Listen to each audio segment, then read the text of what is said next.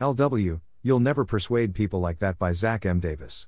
Welcome to the Nonlinear Library, where we use text to speech software to convert the best writing from the rationalist and EA communities into audio.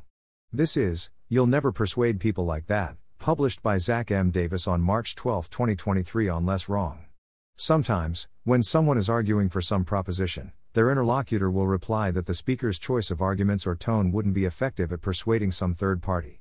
This would seem to be an odd change of topic. If I was arguing for this and such proposition, and my interlocutor isn't, themselves, convinced by my arguments, it makes sense for them to reply about why they, personally, aren't convinced. Why is it relevant whether I would convince some third party that isn't here? What's going on in this kind of situation? Why would someone think you'll never persuade people like that was a relevant reply? Because people aren't truth seeking and treat arguments as soldiers doesn't seem like an adequate explanation by itself. It's true, but it's not specific enough. What particularly makes appeal to persuading third parties an effective soldier? The bargaining model of war attempts to explain why wars are fought, and not fought. Even the bitterest enemies often prefer to grudgingly make peace with each other rather than continue to fight. That's because war is costly. If I estimate that by continuing to wage war, there's a 60% chance my armies will hold a desirable piece of territory, I can achieve my war objectives equally well in expectation, while saving a lot of money and human lives, by instead signing a peace treaty that divides the territory with the enemy 60 40. If the enemy will agree to that, of course. The enemy has their own forecast probabilities and their own war objectives.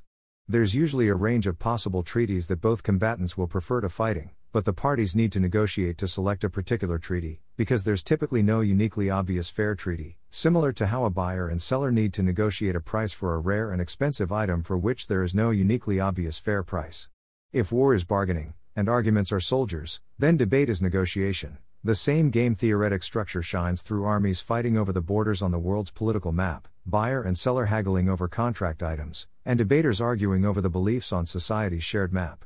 Strong arguments, like a strong battalion, make it less tenable for the adversary to maintain their current position. Unfortunately, the theory of interdependent decision is subtle. Although recent work points toward the outlines of a more elegant theory with fewer pathologies, the classical understanding of negotiation often recommends rationally irrational tactics in which an agent handicaps its own capabilities in order to extract concessions from a counterparty. For example, in the deadly game of chicken, if I visibly throw away my steering wheel, Oncoming cars are forced to swerve for me in order to avoid a crash, but if the oncoming drivers have already blindfolded themselves, they wouldn't be able to see me throw away my steering wheel, and I am forced to swerve for them. Thomas Schelling teaches us that one such tactic is to move the locus of the negotiation elsewhere, onto some third party who is less of an incentive to concede or is less able to be communicated with. For example, if business purchases over $500 have to be approved by my hard to reach boss, an impatient seller of an item that ordinarily goes for $600 might be persuaded to give me a discount. And that's what explains the attractiveness of the appeal to persuading third parties.